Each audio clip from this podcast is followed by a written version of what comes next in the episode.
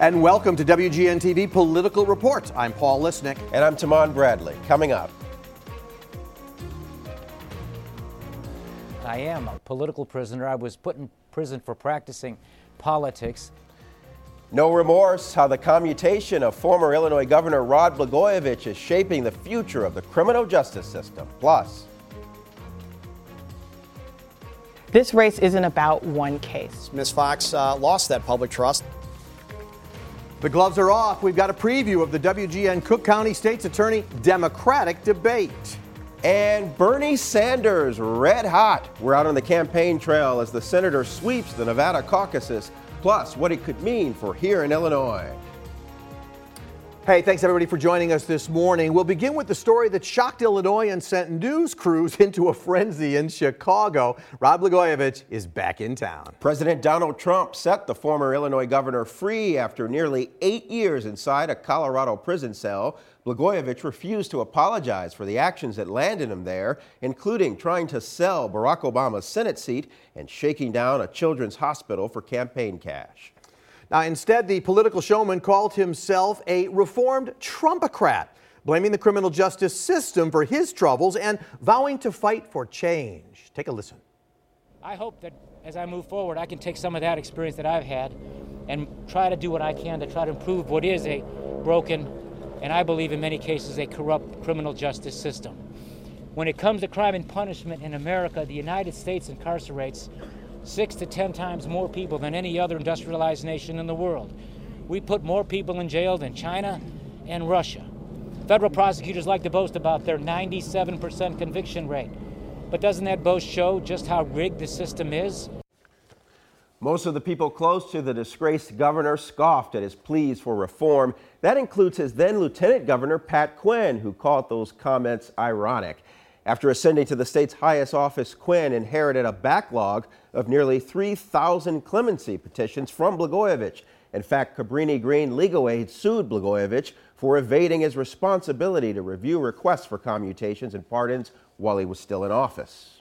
Juliet Sorensen is a clinical professor of law at Northwestern University. She's also the executive director of the nonprofit investigative journalism organization Injustice Watch. Juliet, thanks for being with us. Appreciate it. My pleasure. So the governor is out, uh, commuted, not pardoned, and um, you know some raise questions as to the way this happened. Um, the president apparently watching Patty Blagojevich on Fox and being impacted by that. Not typically the way these these actions are taken. What message, if any, does that send?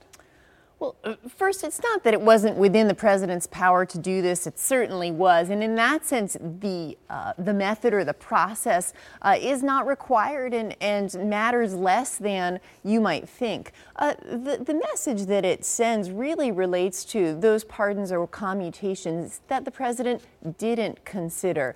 Uh, he considered a high-ranking public official convicted of multiple serious crimes of public corruption, and not, for example.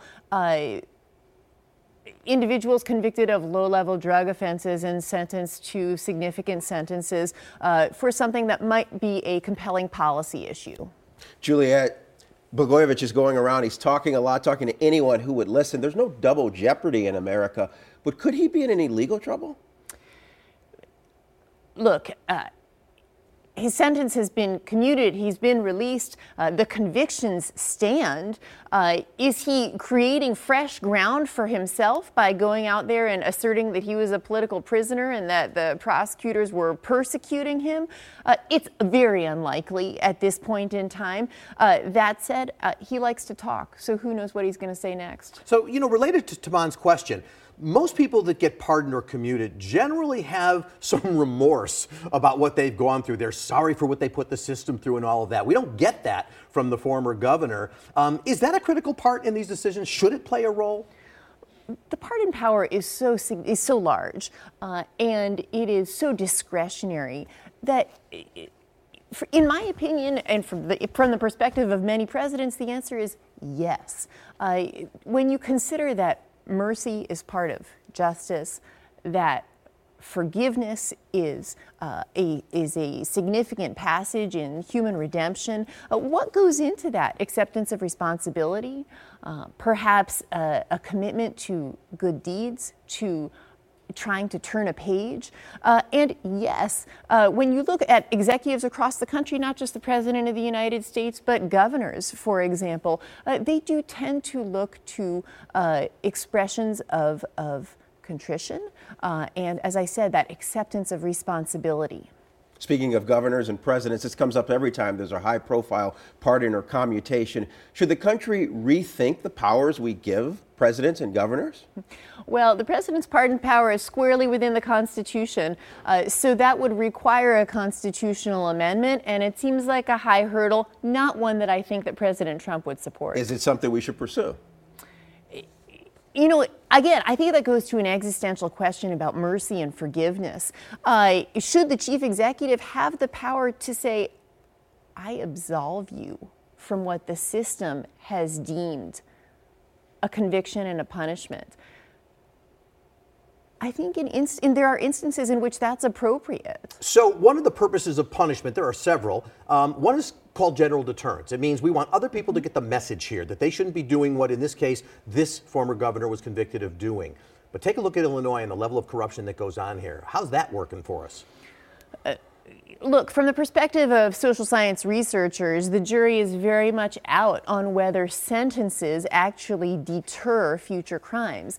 Uh, Judge Zagel, when he sentenced Governor Blagojevich, expressly said that was why he was imposing such a significant sentence to send a message of deterrence to other politicians in Illinois who might be similarly situated and tempted to commit those crimes. Juliet, we were at his house, we were at the airport. Uh, quickly, what do you make of, of how the media performed over the last week? It was a feeding frenzy, uh, in part perpetuated by the governor himself.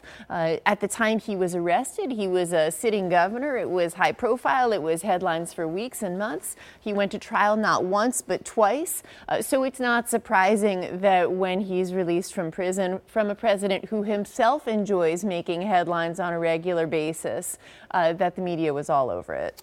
Juliet Sorensen from Northwestern University, thank you. We probably haven't seen the last of Governor Blagojevich. Thanks for being with us. We're going to take our first break, but coming up, why didn't Kim Foxx stand up in front of the people and say, here's why I dropped the charges?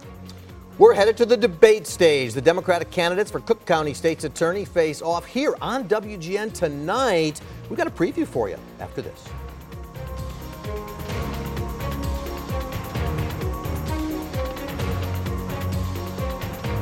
Welcome back to WGN TV Political Report. We brought you inside this race before, and tonight on WGN, we're taking the Democratic candidates for Cook County State's Attorney to the debate stage. Incumbent Kim Foxx faces an uphill battle to re-election as three challengers take issue with the way she's running the office. Their main sticking point, the treatment of the Jussie Smollett case. Take a listen. Ms. Foxx still isn't telling us the truth about what happened in that case. And that's why the people have lost confidence in her administration. Because when you blow a big case, people don't trust you on any other case.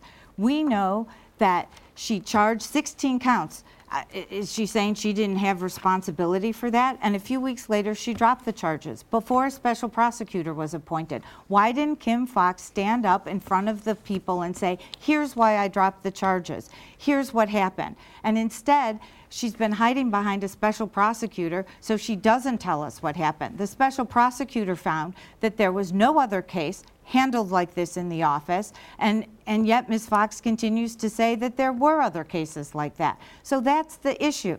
The issue is there was a right way to handle the Jussie Smollett case, but it wasn't done by this office, and that's why people have lost confidence.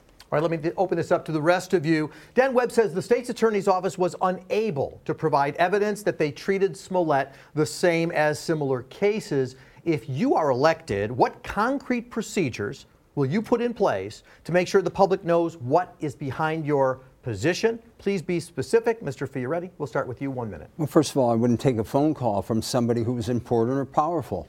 It was clearly that's how this whole investigation went. Secondly, I, I think I would not treat uh, somebody like Jussie Smollett differently than anybody else uh, no matter what is said out of it. I think we sometimes see in an impeachment of a witness, we ask, are you lying then or are you lying now? Uh, 10 days ago, two weeks ago, Ms. Foxx said uh, before one of the panels on uh, before the Tribune or sometimes uh, that she had the highest regard for Dan Webb. Then the day later, when the, everything came out, she said he was part of uh, you know, uh, a friend of uh, the AG Barr, uh, and, and, tried to take away his credibility. I mean, what is the truth in this matter? And again, I think the question should be: Tell us any other case that you uh, that your office dropped as a prosecutor and uh, of somebody who filed All right, a Mr. false. Peretti, uh, thank, thank, you very much, report. Mr. Conway. Would you like to chime in? You can't have a situation where politically connected people get better deals, and uh, clearly in this case, that's exactly what happened here. And I can promise you that not only are we going to maintain that, uh, you know, we will maintain proper data to make sure that that's the case, but also I'm not going to be responding to politicians who, who ask, for, ask for favors or contact our office on that because it is important that the state's attorney's office be a beacon of public trust. And clearly, in this case, Ms. Foxx uh, lost that public trust in the fact that she lied about being recused from this case and also lied about how the office always handles cases this way. And you, and you just can't have that at the state's attorney's office. It needs to be a beacon of public trust.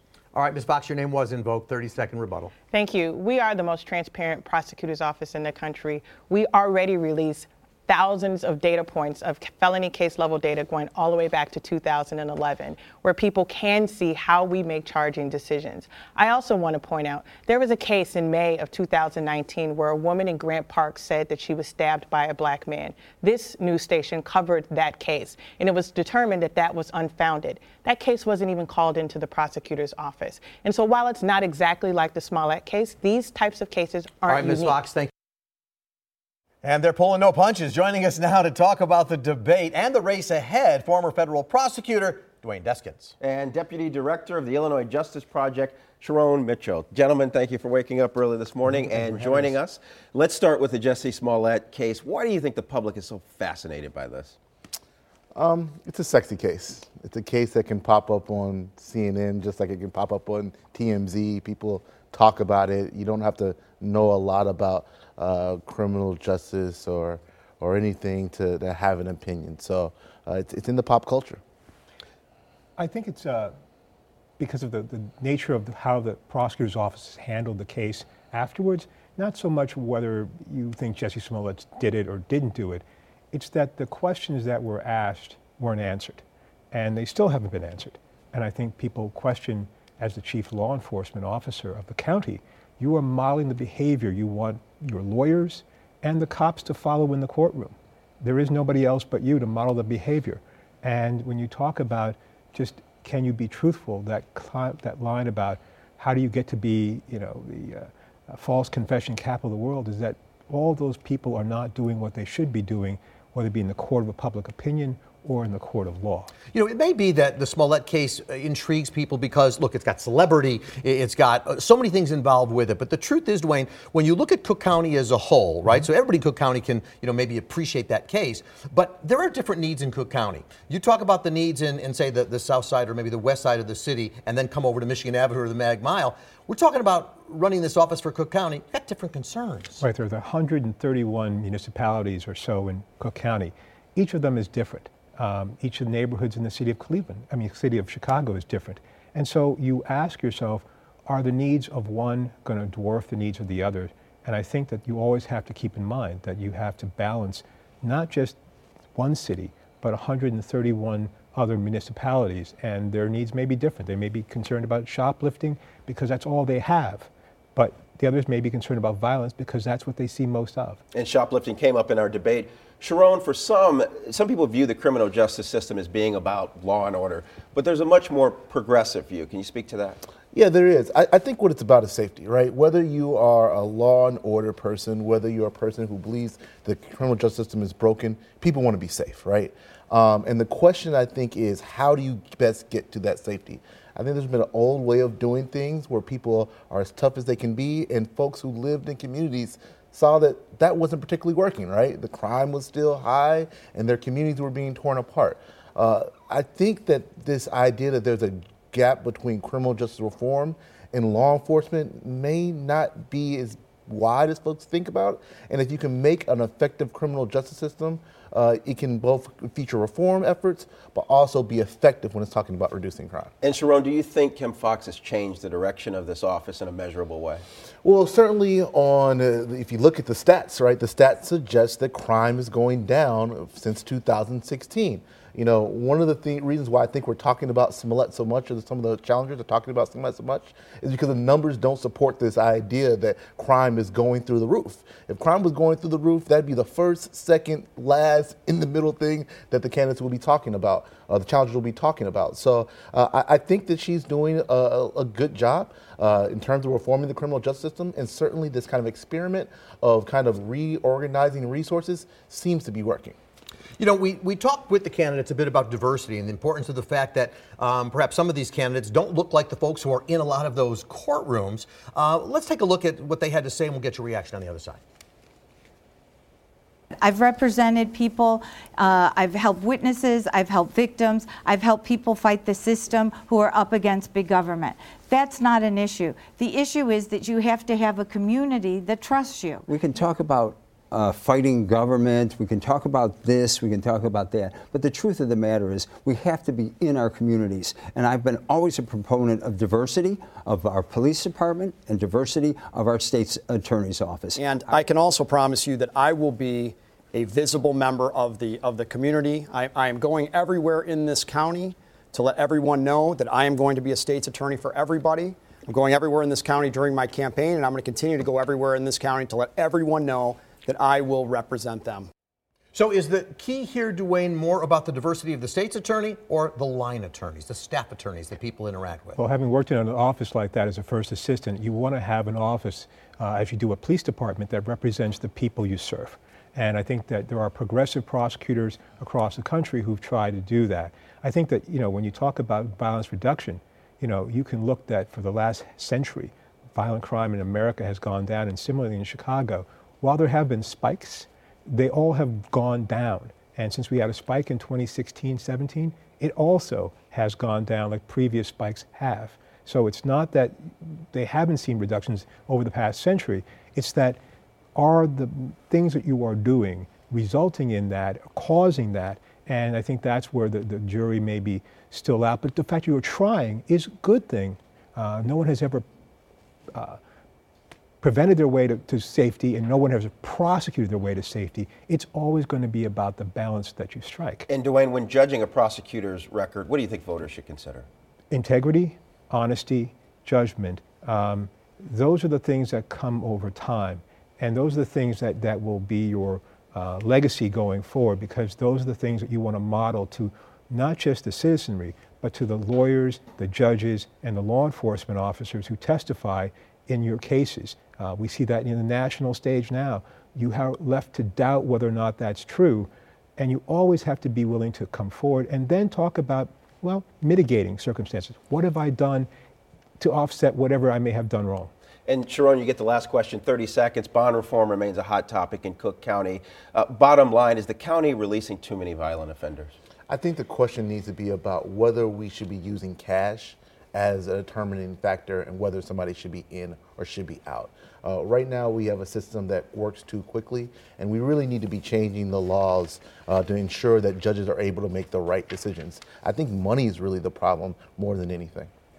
All right, gentlemen, thank you very much. Ron Mitchell, Duane Deskins. We appreciate your insight. And thank don't you. forget, you can watch the debate in its entirety. It's tonight, 6 o'clock, right here on WGN. It'll also be streaming, of course, at WGNTV.com slash live. Coming up next.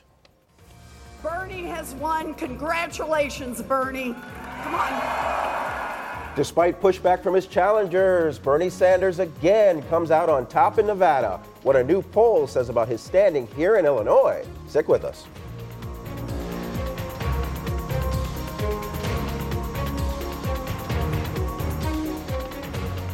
We have now won the Nevada caucus. He's done it again. Vermont Senator Bernie Sanders cementing his frontrunner status for the Democratic presidential nomination with a decisive victory in the Nevada caucuses. South Carolina, that's up next, where candidates like Joe Biden hope to finally pick up a win amongst a more diverse group of voters. A new poll from the Paul Simon Public Policy Institute shows Senator Bernie Sanders leading here in Illinois. 22% of registered voters who were polled said they'd pick Sanders if the election were held today. And Michael Bloomberg, his spending spree may have paid off, at least in this state. He's in second place with 17%. Former Vice President Joe Biden is in third, closely followed by Pete Buttigieg. With a little less than a month to go, the key group to pay attention to here is the 17% that say they still don't know who they're going to vote for. The Illinois primary, March 17th. One more break. What to expect from the week ahead when we come back.